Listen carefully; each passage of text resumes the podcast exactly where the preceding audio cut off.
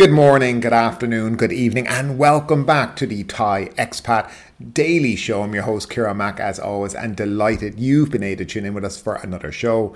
Now, before we do get into the top stories trending here in Thailand, don't forget, as always, to like this video, subscribe to the channel, and hit that notification bell so that YouTube will let you know when the next uh, podcast or show or live stream is going to be uploaded onto the platform. Now, if you like listening to us on a podcast player, you can do so by going down below in the description. There's a link there that will take you to a vast array of podcast players where the show is hosted on. And finally, if you like the show, if you want to support us here on the show, there's a couple of ways, but the easiest and best way is to be just become a channel member. Channel membership is one hundred baht per month, and for that you get some emojis that you can use during the live chat. You get a little star beside your name showing that you are a member of this wonderful community, and also finally you will get this video as soon as it's uploaded onto the platform, so you'll be able to watch it before everybody else. Normally I upload them about seven or eight p.m. and then they're uh, put online at about seven a.m. in the morning. So that's how it works. But now that's all done and dusted, we are going to jump into the top stories here. And the first story, little story coming out of, I think it was The Nation today, but uh, summer begins in Thailand at the end of February with the hottest spell here in March. Thailand will officially enter the summer season at the end of February, and it would last until May, the Thailand Meteorological Department said on Saturday. Temperatures could reach up to forty-four point five degrees Celsius in some provinces and up to forty-one degrees in the capital in the hottest periods, the department forecast. The heat is expected to be at its most intense in mid-March. The southeasterly winds and the accompanying low barometric pressure would bring thunderstorms to some parts of the country, the department said. Now, additionally, the department warned of forest fires due to the hotter and drier weather being more conducive to outbreaks. Vulnerable groups should guard against heat stroke during the most intensive periods of summer heat, it cautioned.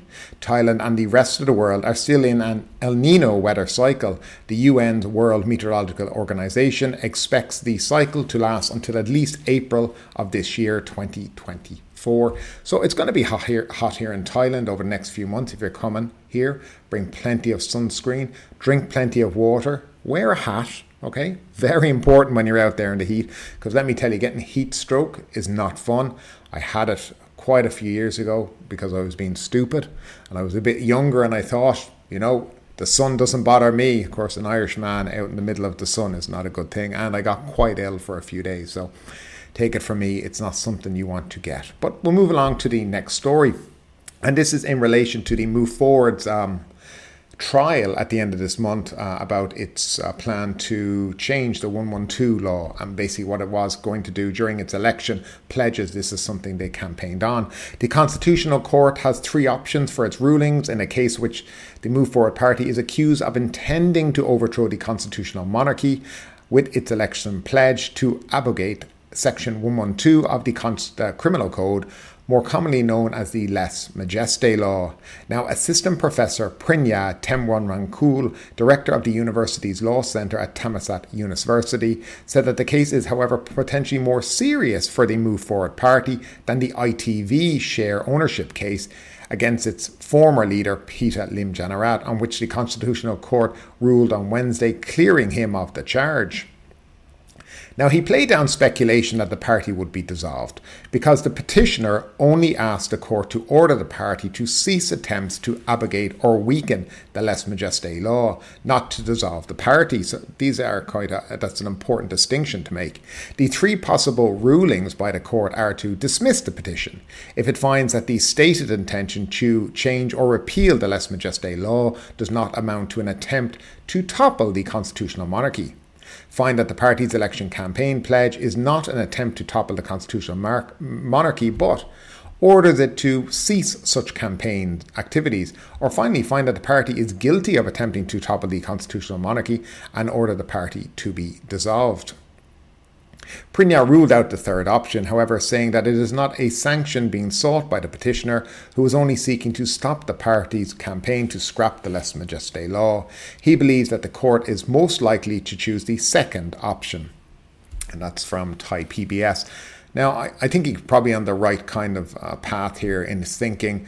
The petitioner did not ask for the party to be dissolved. And I don't think the country it has any appetite for more protests on the street and, uh, you know, for basically what went on in twenty twenty with the student-led protest. I just don't think that uh, the country has the appetite for that or the stomach. And I think the Constitutional Court seem to be quite weary of the decisions that they've been making recently, that they don't want to rock the boat at the moment, because the political situation in the country has been quite balanced at the moment. I think people are are okay with the way things are, because it seems like the Prime Minister is trying to do a decent job. We don't see a lot of these generals out in front now. Prayut has vanished. Prawit has vanished. They've all kind of disappeared into the background. And Thailand at least has the, on the surface, looks like the, the country and the democracy is going well at the moment. So I, I don't think they're, they're going to dissolve it. I think it would just cause complete chaos in the country. And that's certainly not something anybody wants to see. Now we'll move along to the next story. And there has been an alert issued about bogus consulates. That's right.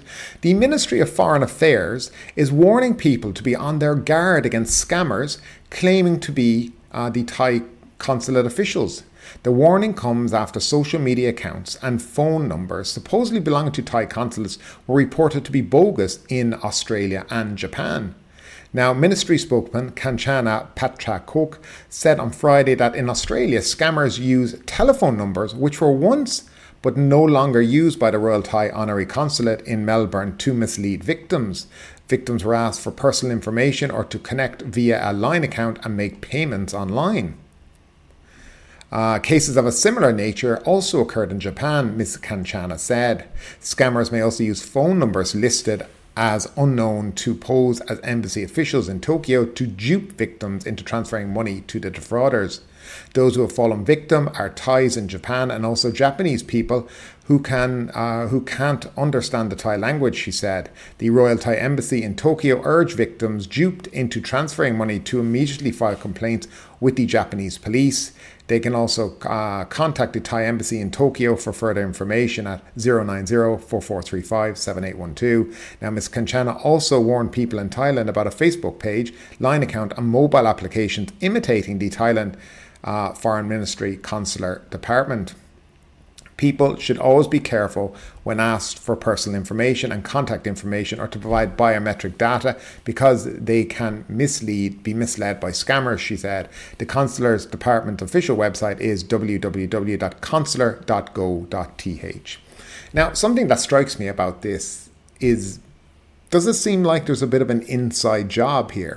So if you're contacting Thais and asking them for payment, or asking, let's say, Japanese people or Australians for payment, they've obviously got some form of application being put in that they would have to be paying for. I mean, there would be no reason if somebody called you up from Thai at the consulate and told you you have to pay for this or that, and you'd be like, well, I never applied for a visa, so what are you talking about?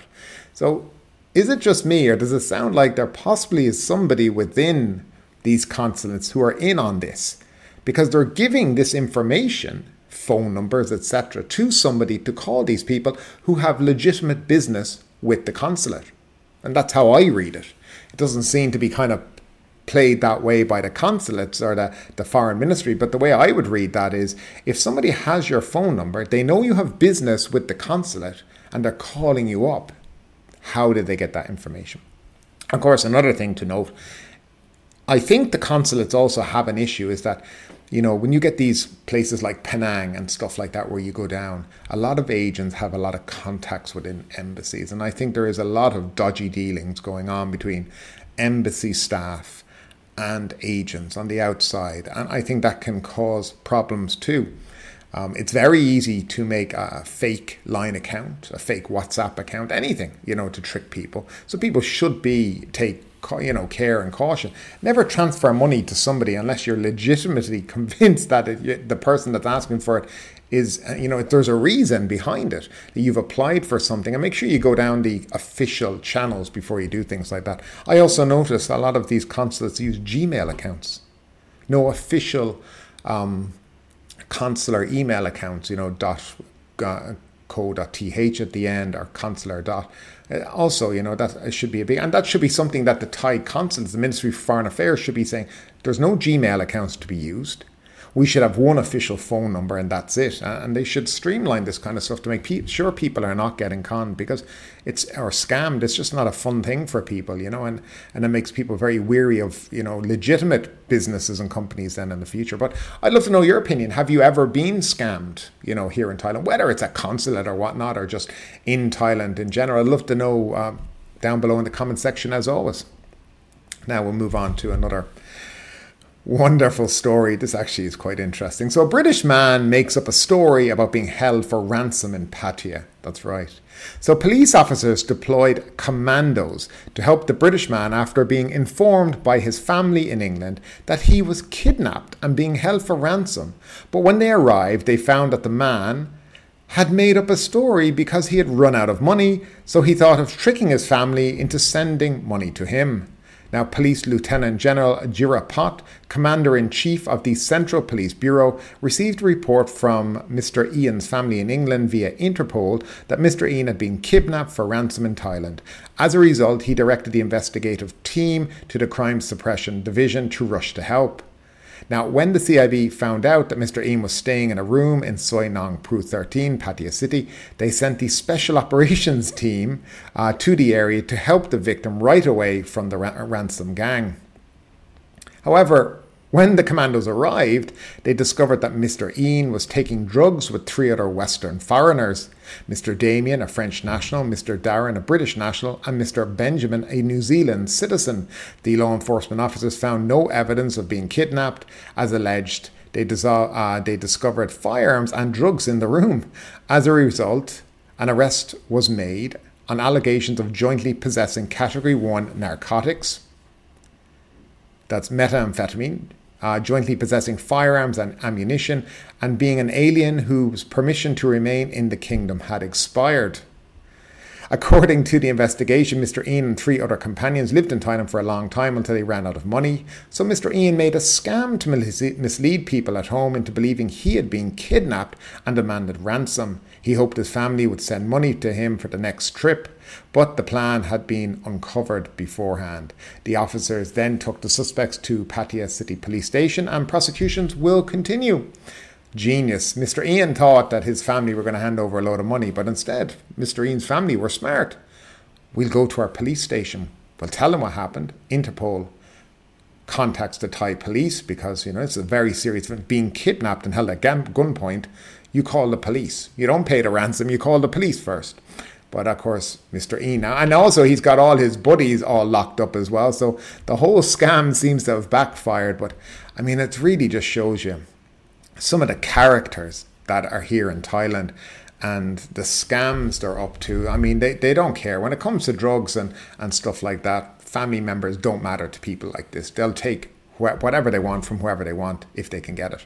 But uh, it seems like the whole thing backfired, and Mister Ian may be spending some time in Thailand in prison uh, before being deported. And that's, of course, if he can afford to pay for the ticket to send him home, you know, after he's been deported. Otherwise, he may be staying in prison here for an extended stay. And of course, I'm sure his family won't be too eager to, uh, you know, help him out. And, um, well, finally, the last story of the day, magic mushroom arrests continue in Phuket. And it's been going on for a couple of days. There seems to be a, a whole episode of magic mushrooms going around Phuket, but police officers in Phuket are continuing their efforts to combat illegal drugs, particularly magic mushrooms, which are widely available at local ganja shops, as revealed by Patong police raids last year. The most recent arrest for possession of magic mushrooms was reportedly by Patong police after nine p.m. on Thursday. The arrest itself occurred around six p.m. Now, according to the report on Patong's police station Facebook page, an unnamed British national was apprehended for possessing magic mushrooms in front of Panya restaurant on Pra Barami Road. While police did not elaborate on the reason for searching the man, they specified that he was found in possession of one point one grams of magic mushrooms. Uh, the thirty-three-year-old suspect was taken to Patong police station and charged with illegal possession of a Category five drug. Now, in November twenty twenty-three, Patong police conducted a series of raids on various cannabis shops and reggae bars, resulting in the arrest of several suspects for selling magic mushrooms. All were subsequently taken to Patong police station and charged with the illegal possession of the Category five drug. Again, is it just me, or have I noticed an awful lot of drug-related uh, arrests recently here in Thailand? I think what really has, or what's going on, is foreigners think that all drugs seem to be um, legal here in Thailand. And I blame the government for this, particularly the last junta government, especially with uh, uh, Mister Charavakul as the health minister, who thought it would be a great idea to decriminalize marijuana, which, you know, has proven it wasn't the best of ideas. And it's given foreigners a sense of security in terms of possessing drugs here in the country and consuming drugs. It wasn't that long ago that the idea Thailand was known as to be the last place in the world that you should be having drugs, because if you're caught, you're going to jail for ten, fifteen, twenty years. Now people, because they have decriminalize marijuana and cannabis and whatnot, people feel safe to consume other types of drugs, which is leading to this kind of epidemic amongst uh, foreigners here in Thailand, where they feel they can pretty much consume anything they want. And I, I think this does need to be cracked down on. As I said, there was a time where we all know that Thailand was a place not to get caught with drugs. At the moment, it seems to be every foreigner seems to be doing it because they feel so comfortable doing it. But I hope uh, for this man's sake, it's not a terrible amount of magic mushrooms, so maybe, I don't know what the penalty is for a category five offence, but hopefully it's nothing too severe. But anyway, that is it for today. As always, thank you for tuning in. We'll be back on Tuesday or Wednesday morning with more stories. It depends on the news, as always, of course. Uh, once again, thanks for tuning in. Thanks for your support, as always. Take care and have a great day. But ultimately, with this story or anything else that stood out to you today, I'd love to know your thoughts in the comments down below. Because yes, this is a news show, but it's also a conversation. Now keep that conversation going. Make sure you like this video, subscribe to the channel, share the video, and do all the good stuff that does help that YouTube algorithm. But ultimately, my name is Kira Mac. You've been listening to the Thai Expat Daily Show, and we will see you next time.